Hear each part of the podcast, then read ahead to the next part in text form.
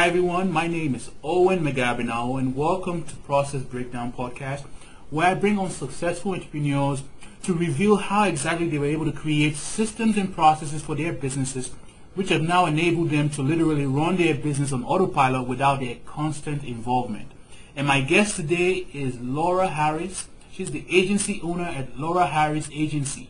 Welcome, Laura. It's so nice to be here. So, Laura, let's talk about you know what does your company do and what pain do you solve for your customers? I own an insurance agency, have for 19 years, and um, you know, unfortunately, as an insurance agent, sometimes we're about as popular as the IRS. But I guarantee you, uh, people are madly in love with us when it comes to claim time. So, you know, it's not always fun to be in the insurance business, and certainly people don't grow up wanting to do it. But um, I guarantee you, they're happy when it's done right. And I'm, I'm curious, were you part of like a, were, were you part of like a franchise or something? Because I thought I saw something about Allstate Insurance at one point. Yes, okay. yes. The agency that that I own today is an Allstate agency. So I've been 19 years as a franchise owner for Allstate. Okay, I just want to make sure I understood that. And so, how many full-time employees do you have? There's eight full-time people in my office today. And Start with me and two people, and absolutely no customers though. So it's taken a while, but we've grown. And just so your your your, your the listeners know, you're actually based in Canada, but your company is based in uh, Texas, right? Yes, my agency's in Corpus Christi, Texas, right on the water, so we're very familiar with hurricane exposures. Um, I actually spent 15 years there in Corpus Christi, but for the last few years I have moved to Canada because that's where the cute boy lives. So I married a Canadian and moved to Toronto. So um, I'm, I'm enjoying working remotely, which is fun. Good. And, and, I just want to tell the listeners so that they understand what's going on. And so uh, one of the things my, my listeners always ask me is that they want us to understand you know, how, how, in terms of how well your business is doing, uh, what was last year's uh, annual revenue? Um, yeah, we were a little over $750,000 last year, and we're up about 15% from that this year. Great, great. So now let's jump into the interview because you're at the point where you can literally walk away, go to another country, and run your business from another country. But it wasn't always like that. So let's go back to the lowest point of your business and describe how bad it got.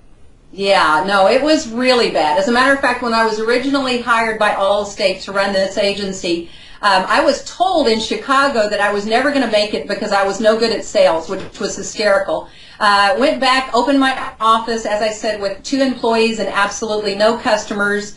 And the first year we were so successful that they sent me to San Juan, Puerto Rico for a vacation. That was my payoff trip. Okay. What was really fun was going to San Juan. What was really not fun was realizing that the entire time I was there, I was completely and utterly stressed out. Wow. Because I could not sit and relax for worrying about everything falling apart back at the office.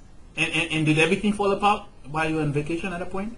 It wasn't that bad. I had two employees that were absolutely fantastic, but here's where there was a challenge. What I realized laying on that beach in San Juan was I had created a business that totally and completely revolved around me. So as long as I was in it, I knew it was working perfectly. I mean, it was fantastic.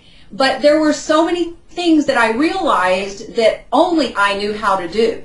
So sadly, for 100% my own fault, there were lots of things that whenever I was out, no one knew where to find the answers. So I realized that me being present was a requirement in order for that business to be successful, and it was my fault that it was messed up in that way. So can, can, you, uh, one of the things we try and do in the interviews is, you know, when we share a point like this, I always try and give the users, like the, the listeners, a, a concrete example. So what was one thing specifically back, even in the vacation back then, that uh, literally could not run because you were not available.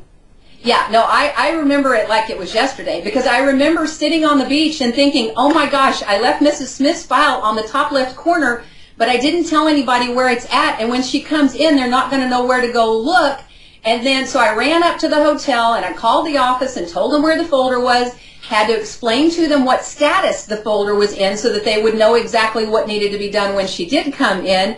I went back to the beach. An hour later, I remembered that a yellow button pops up on our computer when a customer is going to be non-renewed and that no one in the office knew how to handle that except me and they didn't even know whether or not that was a big deal. Like, could it wait till I got back or not? So I had to go back up to the hotel this was before cell phones, you know, and call the office again and explain to them, by the way, if that yellow button pops up, don't worry about it. The customers that are coming up for non-renewal, I can wait and handle that when I get back. So, uh, you know, it's sad to say, but there were so many things that I was handling and, you know, I wasn't even helping someone else understand how to do it in case I was out. I mean, can't even go to lunch and have a break without being stressed out over whether or not everything's going to fall apart. So it literally took you a vacation to really see, if, you know, like, hey, this, this cannot continue. So at that point, you came back, you solved the problem. And so we want to talk about how, you know, how exactly did you solve the problem? You know, what did you do? Yeah, I, I, got into this business as far as being an entrepreneur very specifically because I, I thought I would have more time, more money, and more freedom. And what I realized real quickly is I'd created a business that was completely revolving around me, so I had less time, less money, and less freedom because I was stressed out over it. So I had to go back and I wouldn't have used the word at the time, but now I know what I was doing was actually systematizing everything. Um, I was very intentional about making a list of every single job that existed inside of our office, whether it was something I was doing or something someone else was doing. And I sat down with my two employees and we took a silly little piece of, you know, notebook paper and we wrote down every single job that had to take place in that office. Some of them that were daily, some of them weekly, and some of them only came up once a month. But everything made it onto the list. And from there we had to stop and say, okay, now exactly what's the best way to do each one of these processes. And the good thing was I included them in creating these best practices wow. so that when it came down to it, we weren't arguing while I was gone about whether or not it was really happening that way because we created it together. And then the final step had to be putting those things in writing and making sure that every single process was specifically assigned to one person. Because what I've learned over the years, not so much in that first year, but certainly after that, was any process can be defined. Any process can be in writing. But if one person doesn't ultimately have the accountability for that particular process, when it comes to things falling through the cracks, everybody thinks that it's not going to be their problem. When there's clarity about exactly who owns it, everyone knows who's going to get in trouble if something doesn't get done on that particular task. So we had to be very intentional about making a list of the tasks, defining those tasks in writing, and then giving clear accountability. And what I like about what you're saying is basically, um, I think I thought I saw on uh, was it the, I was doing some research on you and something about how to build a business where employees think and act like the owners. And when I heard that, I was like, wow, I, I like that. I want to also have us talk about, you know, how exactly are your employees in your business acting as the owners. And now that we're talking about the, you know, what you did for uh, to create, uh, you know, systems and processes for your business, can you tell us maybe what was the very first thing you did? You know, just you, you showed us the entire uh, overview of how you went about doing it, but what was the first thing you did? That way we can add some more color to what you just said. Yeah, um, one of the things that I think was an advantage to me is I actually worked for other people for 13 years. So I kind of knew what was the dark side of not being the boss yeah. Um, you know, so one of the first things I had to do when I went back was make sure that everyone in the office understood the importance of this systemization. So sitting down, having meetings, defining things and using everyone in the office to do that was absolutely crucial. I, I, also thought it was really crucial when you talk about having employees act like owners. They have to see a very clear vision of how is all of this going to benefit them long term. Because we all are always in the mode of what's in it for me. Yeah. So what I had to do with my employees, because the first two people I hired both took a cut and pay to come work for me. Oh. So I was constantly having to paint a vision of if you hang on long term, I guarantee you you're going to be real happy down the road. And let me tell you the good news. Five of my employees have been with me over 10 years, wow. including one of the two that I hired when I started 19 years ago, still with me. So what I've had to do very intentionally is create a very clear vision of where we're at and where we're going so that everyone understands that. Then very intentionally empower the people in the office to understand exactly how their daily tasks fit into that overall vision and make sure that they understand if they ever make a mistake, I'm totally going to back them up even if they're wrong because I don't ever want a customer to feel like um, I would I put it this way: I would never degrade one of my employees. I don't care how crazy a customer gets. So as long as your employees see the vision, feel empowered, and then you have strong systems in place, They will support you all day long and several of the people that work for me could easily go be their own boss. Oh, okay. But they're smart enough to understand they're better off staying with me because I'm going to take really good care of them and they don't have as much stress as I have. So, boy, if you take good care of people long term, that's that's the actual benefit. Is you're creating fantastic jobs, and the good ones don't don't don't leave you. The bad employees will though. I, I don't want to beat this point to death, but I'm, I'm trying to, you know, now, you, right, the level where you are right now, you can really, you know, see the entire full spectrum. But when you came back from the vacation uh, and literally the shit hit the fan, I'm thinking to myself, were you thinking about painting the big picture for the person at that, at that point? Were you thinking about creating a, a situation where they take ownership? Is that the mindset you had when you came back from the I had to paint the big picture, but I had to point at me as the problem because the shit did hit the fan, but it was none of it their fault. They were licensed, they were knowledgeable, they were busting their buns, but I hadn't created a system where everyone had access to all of the information. I hate to say it, I was arrogant enough to enjoy being the encyclopedia in the office. and if everyone had to come ask me a question, it kind of fed my ego a little bit. Well, what I realized laying on the beach in San Juan, it wasn't feeding my ego anymore. It's not fun when the world revolves around you. So yes, we had to start with very basic things like exactly how are we going to do the deposit? Okay. Exactly what time are we going to do the deposit? Exactly, I mean, every single detail, detail, detail. So you're right, there's a ton of detail attached to this, but you start with a big list of every single job that must take place, and then what I did is I identified the five that were the absolute most important. So for example, taking money is a deal breaker. I can lose my job over that. The, another one that's a deal breaker for me is claims. I personally follow up on every single claim that's turned in with my office the following day, myself. And I've been doing this in business for 30, I've been in insurance for 34 years and I still personally follow up on every claim turned in. So we sat down and defined, okay, what are the most crucial tasks and we tackled those first. And, and then another really cool thing was we did a lot of personality testing to find out, okay, now that we've kind of really got this down to a science, who out of the three of us would be the absolute best person to make these claim phone calls? Or to call people who don't pay their bills on time. I am not the best person for that because I have zero patience. So we've, we've been able to take every little detail and you just have to start with one because if you look at this as a whole, it's overwhelming. Yeah. It's not overwhelming if you just take what are the two or three most important processes. We're just going to take one this week because the rest of the world doesn't get to stop. I can't stop doing everything else that must take place.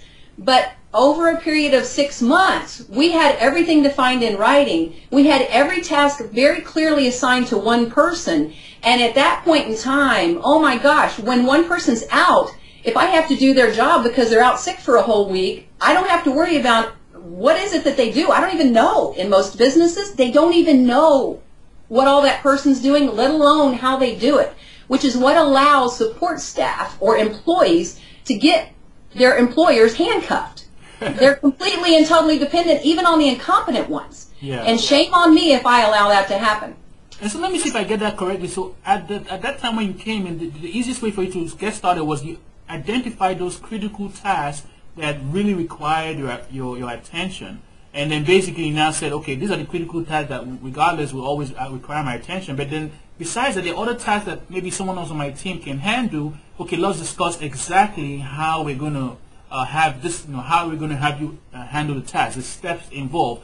You and your team member, you and your employees discuss what were the, the tasks, uh, the, the, the, steps involved, and literally you handed that task to one person, say that one person is responsible for it, and you that's how you started by you know, documenting that way. Did I miss something with my uh, summary? That's exactly right, but I want to make a really important point. What normally happens in business is you hire someone, you figure out over the first 30 days what they're good at, you assign all those tasks to them, and then guess who gets to do all of the junk that's left over? You doing it. So the mindset now is no, no, no, no, no, no, no, no, no. We figure out what I need to be doing to bring the most to the bottom line. Yeah. The boss first. What are the most crucial tasks that that person can do to bring dollars to the bottom line because I cannot be dead weight. I have to do something that brings money in. So what do I need to be doing first And then the next time I hire someone, I make sure I hire someone who can do the things that I shouldn't be doing in the first place. So you've really got to start at the top and starting instead of starting at the bottom and assigning jobs and then you get to do you're wearing way too many hats if you do it backwards. And I like that too because, you know, what you're just essentially saying is, you know, eventually you yourself, the owner of the business, you, you you're going to be the the bottleneck at one point. So if you start by identifying what you should be critically be doing, maybe most likely the income generating activities that bring more revenue, and if you focus what on, on what those ones are and identify those tasks for yourself, then you're literally removing yourself from everything else and having them take ownership of the things that don't require you, I guess. Yeah, now let me tell you how fun it gets over a period of time. It took me about six years, but by the end of six years, I had every single task assigned to someone else in the office. Definitely. Every single task. So technically, I don't do it, but technically, I could be out of that office forever and it would work without me. Now, I don't do it, but I could do that. And that makes your business 10 times more valuable when it comes time to sell it because it's not dependent on your activities. Definitely. And you said one of the things that, you know, when I asked for specifics about, you know, how you're able to run the business on autopilot without you being there, you said one of the things is that in the last five years, technology has been really helpful to your business. And let's talk about that for a few minutes. You know, what kind of technology do you have in place in your business to help you guys? Yeah, that has been extremely crucial, particularly because not only do I work remotely, I have uh, the business in Texas, I live in Canada, I have an employee that lives in New York, and I have an employee that lives in Colorado Springs. Yeah. So in order for this to all work, there has to be a lot of accountability that's very clear because I can't, I'm not going to put cameras in their houses where they work out of. So, um, and I have to, boy, it's amazing how when you're in an office sitting there by yourself, it's like, okay, I got to keep me focused and motivated because nobody can tell if I'm reading a magazine. You know what I mean? So some of the things that we've done, the first thing, and I think it was the most important, is we switched to a voice over internet protocol phone. Okay. I could not possibly do this job, and it's seamless. My customers don't know that I don't live in Texas. I talk to them all day long, and they have no idea that I don't live there. But it's seamless for them because with the voice over internet phone system, the call comes in, I answer the phone a lot of times. And so they're assuming I'm sitting at a desk in Texas. So voice over internet protocol has been absolutely fantastic because we all have the ability to see who's on the phone, how long they've been on the phone, who they're on the phone with. I can barge phone calls if I need to to do training. And in addition to that, and I love this feature, every single morning the computer system sends me an email telling me how many incoming phone calls each person took the day before and how many outcalling, outgoing calls each person made the day before. Yeah. So talk about heaven, to have the ability to know exactly what everyone's doing, that is absolutely crucial. Our contact management system also does a lot of the same things. It measures like crazy. Because technically, if you can't measure it, it really didn't happen. You know what I mean? I need yes. to know exactly what activities are happening during the day. So our CRM system allows me to do the same thing with managing prospects and customers both by measuring activity on a consistent basis. Um, I'm also blessed because of this crazy arrangement, and it's fantastic for any job. Our CRM system includes a cloud for our documents. So I have every 100% of our customer documents are in a cloud. I can go to any computer anywhere in the world and pull up the document if I need it for some reason. So I don't have to be sitting in that office in order for things to work. So having those type of capabilities has been huge as far as allowing this business to be very seamlessly managed from a distance yeah. um, and keeping it to where everyone knows exactly what they need to accomplish and they get regular feedback on what exactly their results have been. So they can see how am I doing. Definitely. I'm curious, what, what tools are you using for the voice IP and also the CRM tools? That way my, my listeners can... Absolutely. Yeah, no, I am a firm believer in both. I use a company called Fonality uh, for the voice over internet protocol systems, and they're fantastic, and they're international. They're all over the place. Fonality, um, I use like F-A-N? Fonality, it's F-O-N-A-L-I-T-Y. Okay. Um, and I use a system called um, eBridge um, for the cloud system as far as the documents and stuff like that, and it also handles the uh, the CRM system. So it's uh, very very helpful. But anybody can email me if they need more details or contact. Definitely. And so, you know, I always try and get guests to assume that like their business is like a conveyor belt. What you have on the other end is the customer being happy, getting whatever they, they, they, they sign up for your service for. But on this other end, there are a bunch of things that need to happen for them to have the smile on the other hand and, you know, be happy, oh, we got what we want.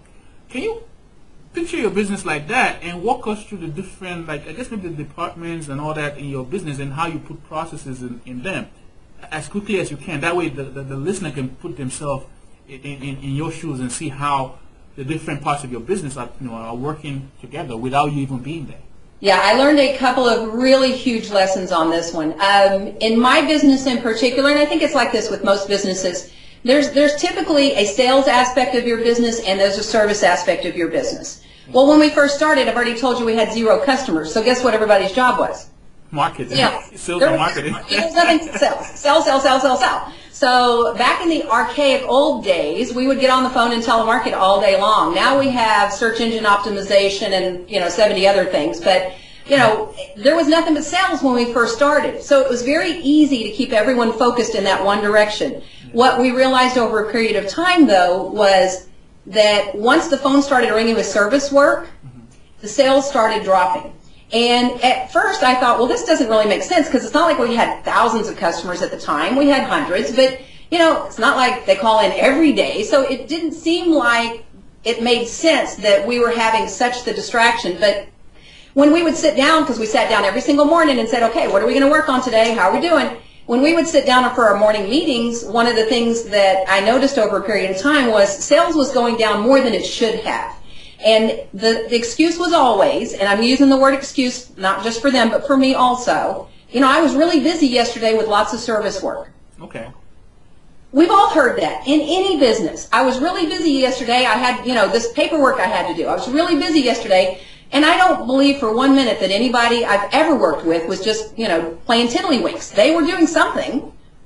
But what I realized was it's my job to keep the focus so that we don't lose sight of what is not optional, which is sales. Yeah. So there was three of us at the time, as I said. So I stopped and I said, okay, listen, there is plenty of service work, but for one person only. There's no reason for three of us to be distracted during the day. So here's what we're going to do. We're going to make a sales department and a service department. Service department person, you are going to be assigned to seeing to it that we don't ever catch an incoming phone call, that we don't ever catch anybody walking in the office. Our job will be eight hours a day, calling, calling, calling, calling, calling, and closing deals. The first day after we made that arrangement, me and the other person that were supposed to be doing sales were practically having the shakes because it was so nerve-wracking because we'd gotten out of the habit of doing sales all day long.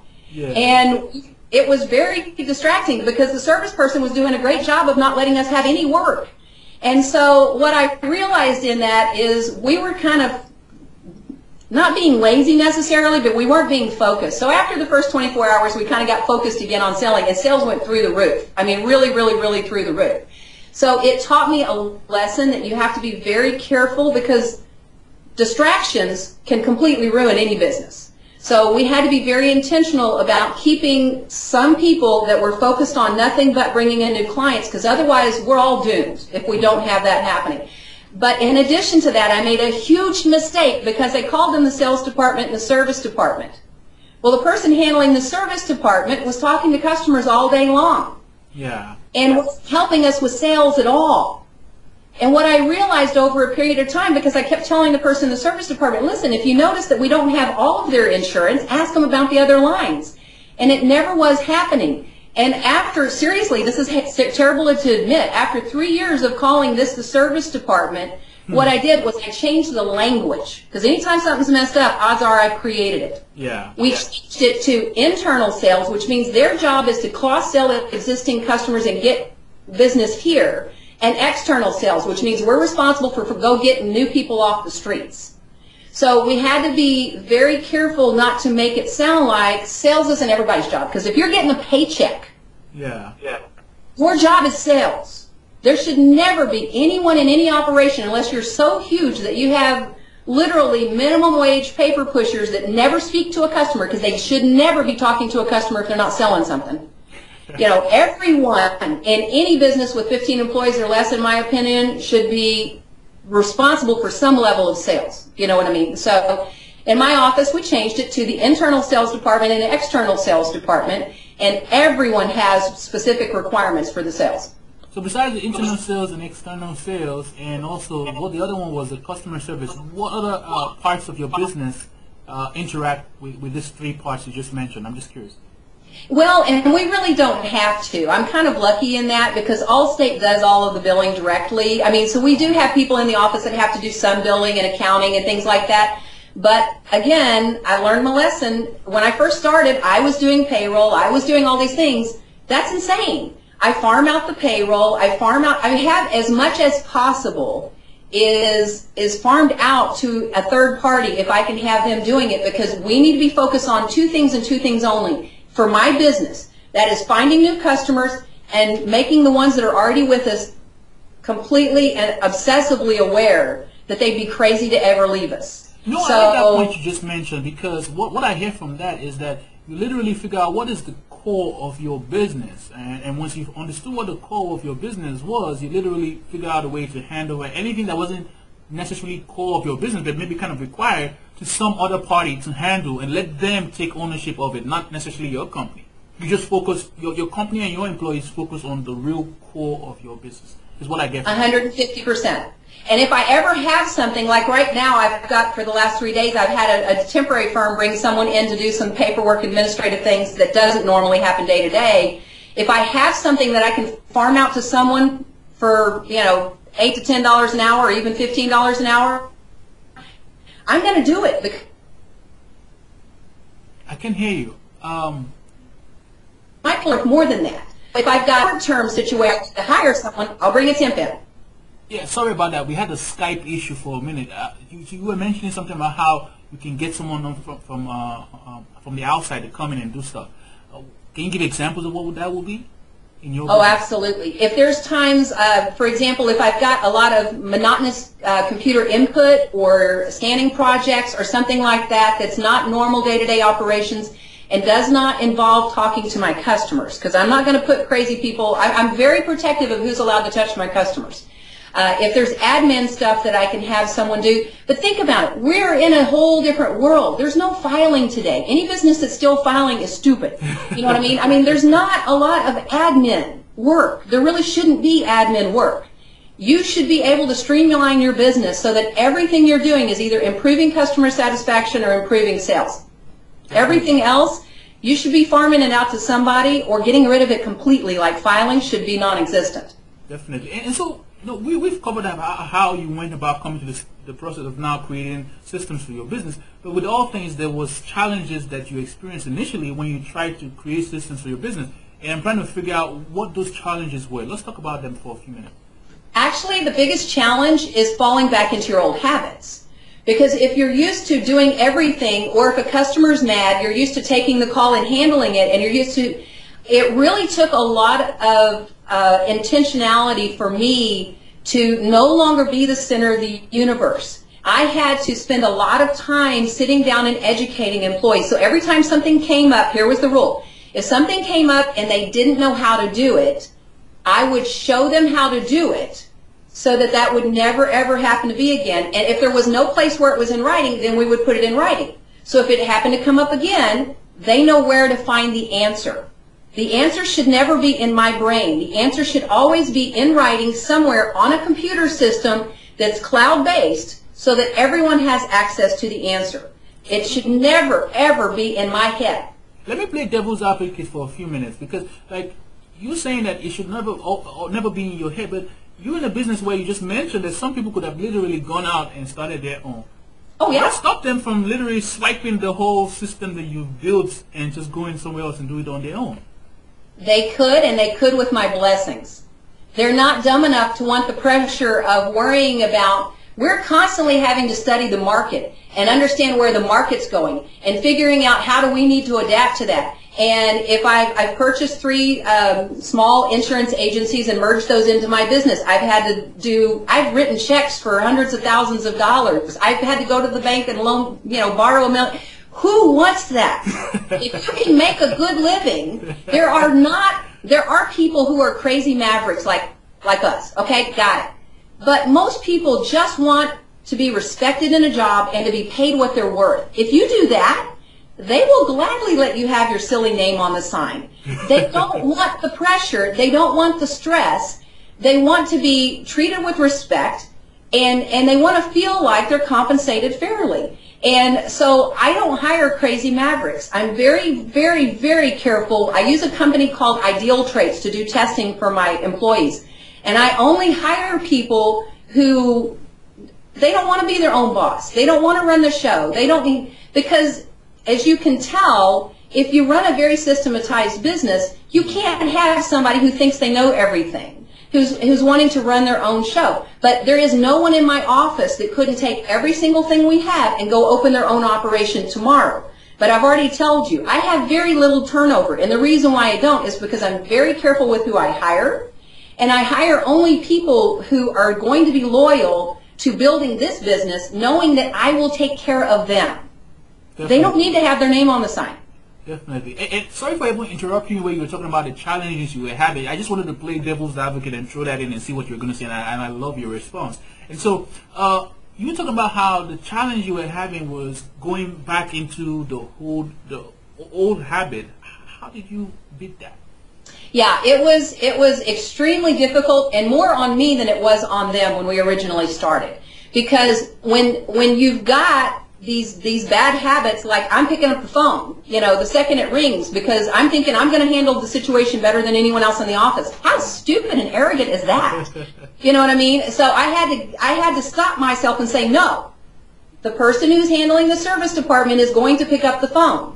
I'm going to stay focused on what I'm supposed to be doing. So it was really hard on me originally, but here's what I had to do. Anytime someone had to come in and ask me a question, I would stop and think, okay, is the answer to that question already in writing?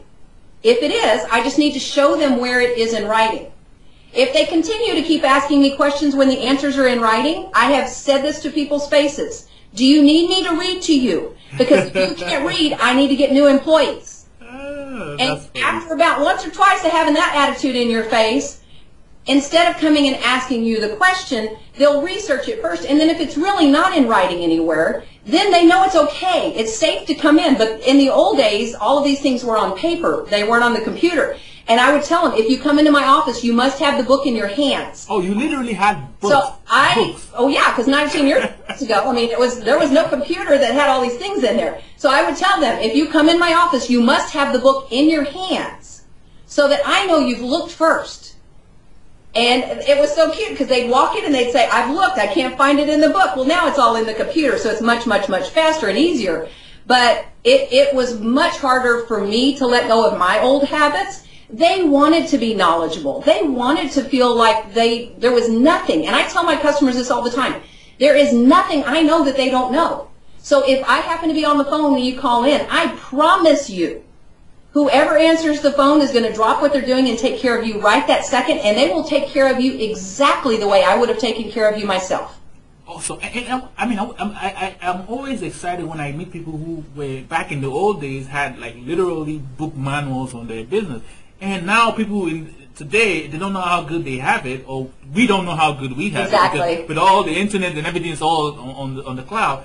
In your case, when someone comes to you where there there's something not literally in the book because it's not been addressed before, what do you then do?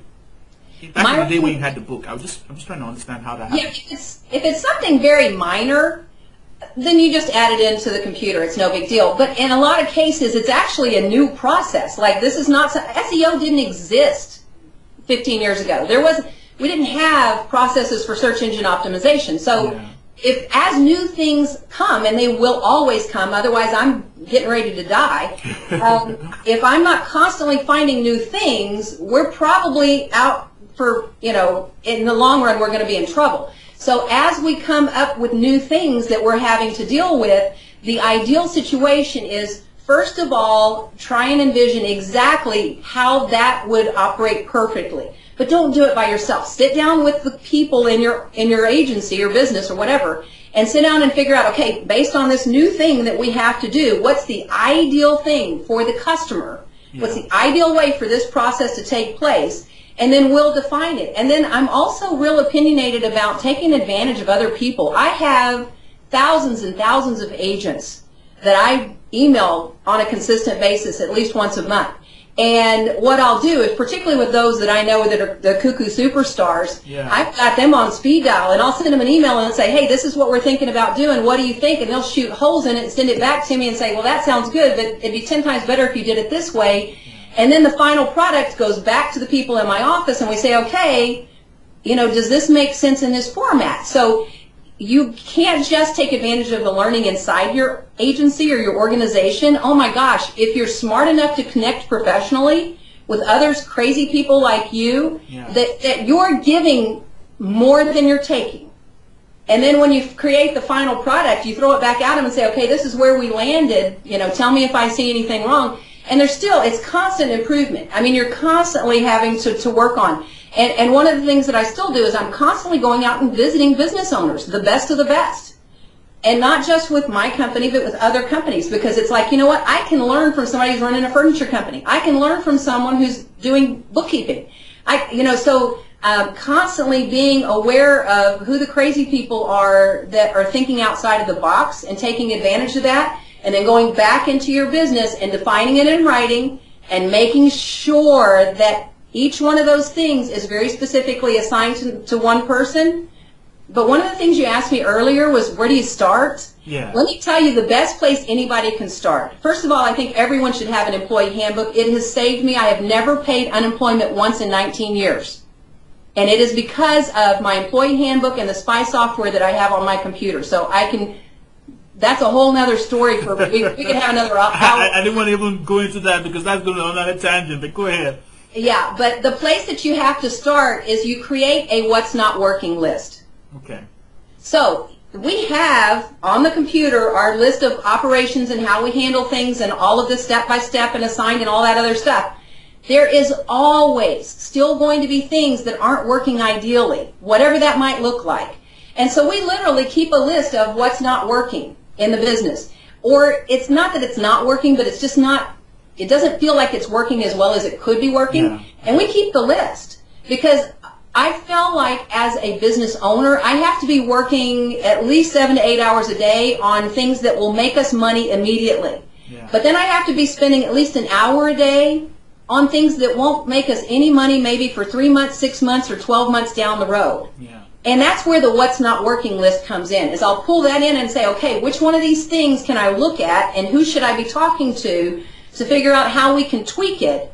And, you know, in my case, I'm very, very blessed to work for Allstate because that company is fantastic. I can call Chicago. I can, I had lunch two weeks ago with the CEO of the company. I mean, I can talk to someone who is an unbelievable expert and they will help me figure out how to take what's on the what's not working list and figure out how to make it work. So if you start with just as you see during the day, things that don't seem to be ideal, Yeah. add it to the list electronically in a cloud so that if you think of something at 2 in the morning, you can add another thing to the list. Um, and then you just take, at least once a week, take something off that list and decide, we're going to tackle it this week. So the list gets short for a little while and then you have all these great ideas and it gets long again. That's okay. As long as things are coming off. If things don't ever come off, now you're in trouble.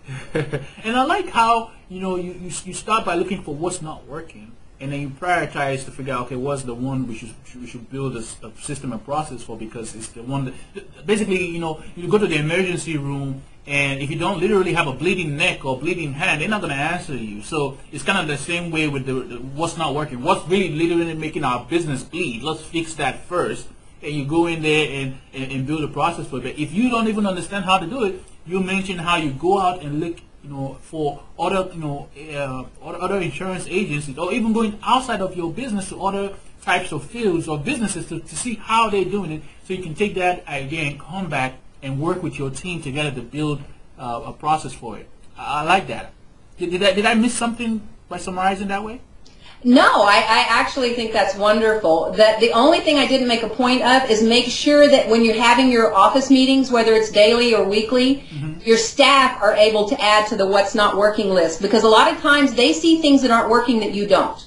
How so? Can you, can you give us an example of maybe how that happened in your business? Yeah, yeah, you know, um, here's the thing. If I'm focused primarily, like for myself in my office, I'm very seldom doing um, external sales anymore. So I'm not normally looking for green customers off the street. I've got a whole team of people that do that all day long. Yeah. So if something was falling through in the software that they're using, for example, I don't even use it on a daily basis. So if there was something that we need to tweak, or uh, another good example, just today, I had somebody who was um, offering uh, to have us use their software, and there was one functionality in it that I didn't feel like was going to work ideally in our office, and I told them I'd love to use your software, but you have to fix this first.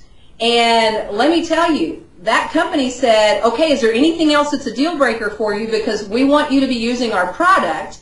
Yeah. And, and sometimes I think we kind of feel like we have to settle for mm-hmm. what things look like off the shelf or the way things are, you know, for example, even with the company that we represent. And it's like, no, if it's stupid and it's broken, Yeah.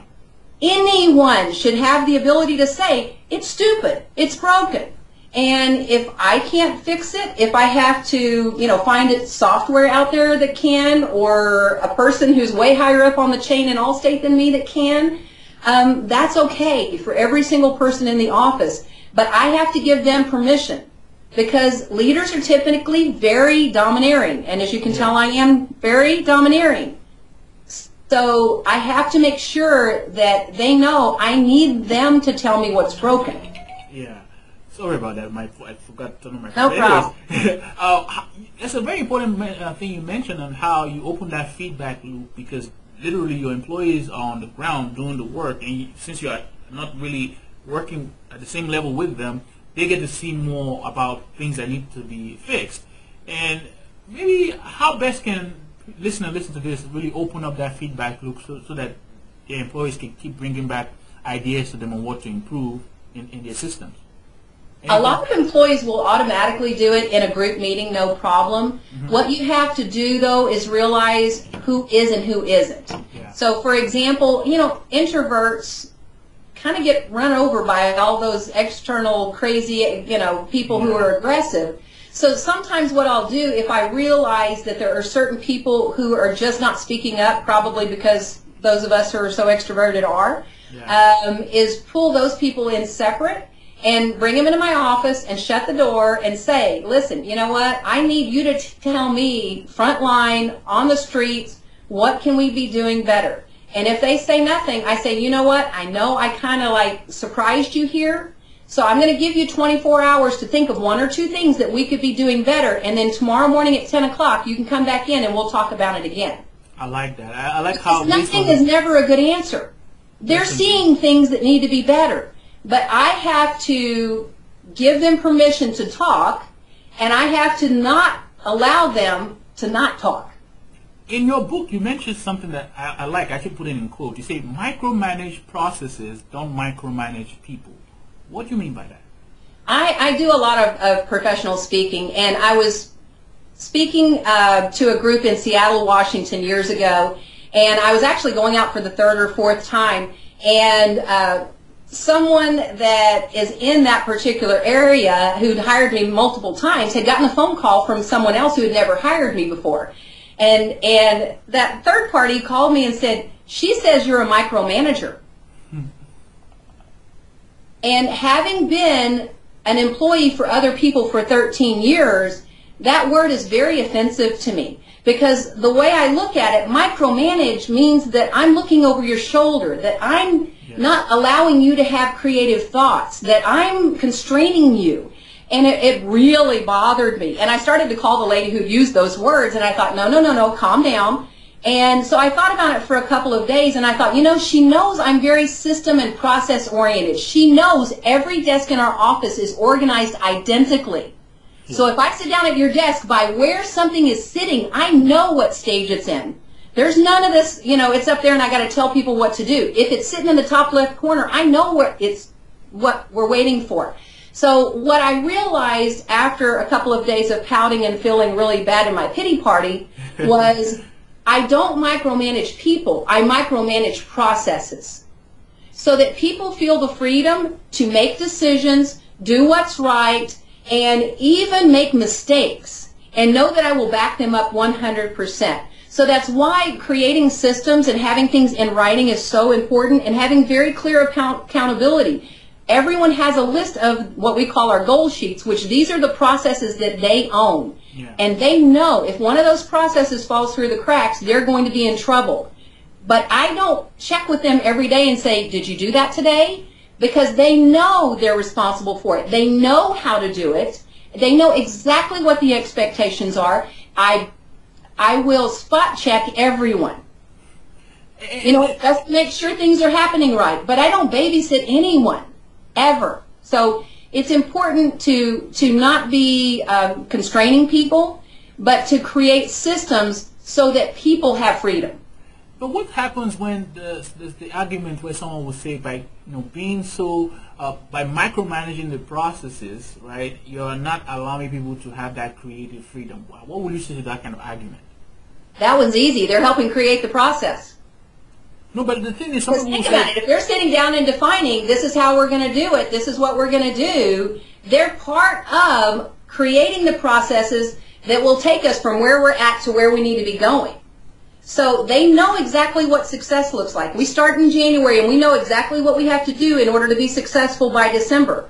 Then we define what processes have to take place and they know exactly how each process that they're doing ties into that final goal. Yeah. So they're not just doing something to be doing it. They know how that impacts the final goal. So if they're helping to create the, the process itself and exactly how it's going to take place, I couldn't say they agree with me 150% of the time. Of course, that would be stupid and naive. yeah, But they know that we have sat down together and figured out what success needs to look like. And sometimes I have to make the hard decisions, but very, very, very seldom eh, do they not feel like they have input. It almost, probably 99% of the time, we as a team make decisions that are 100% unanimous. Every once in a while, I just have to make a decision that's a hard one, even if people don't agree, but that's very unusual. and even I think when you, by your answer, I just realized something that you know that anyone who asks that question, okay, if I create procedures for everything, it, it removes the creativity part from my employees. But then by your answer and the, the way you structure it, where you give your employees ownership, the mere fact that they are helping to build the systems, the procedures for your business, taking it from the level where it is to the next level based on their input and their feedback, they are being creative. So Completely. you're Completely. that creative juice in them, I guess. That's part of expecting them to act like business owners. Definitely. I'm not the center of the universe anymore. You know, we as a team have to sit down and figure out how are we going to get from where we're at to where we're going. We have to have a very clear vision. We have to empower everyone in the office and we have to have systems in place. If those three things happen, we will get there. Definitely. But I think that improves their ability to be creative because they're part of creating the processes. And once the processes are created, I stay out of their way. Definitely. And, so now we understand the power in you know creating uh, uh, procedures and systems for your business. We understand the, the reason why you need to empower your employees to be part of it because it helps them to uh, foster their own creativity. But there's this part where it's like you know what you don't track and measure, you you, you, you, you, can't improve. So what what exactly do you track in your business? Yeah, we have a, a what we call a critical variables form, which in the insurance business, there's only two things you ever need to measure. How much did you sell and how, how many of your customers did you retain? Yeah. So back to the sales department, the external sales and the internal sales department, which is holding on to customers and building that customer base. Yeah. Those are the only two things we really need to measure. Now, the critical variable sheet gets into a little more detail than that because, for example, we'll look at claims to see how many claims have we had overall.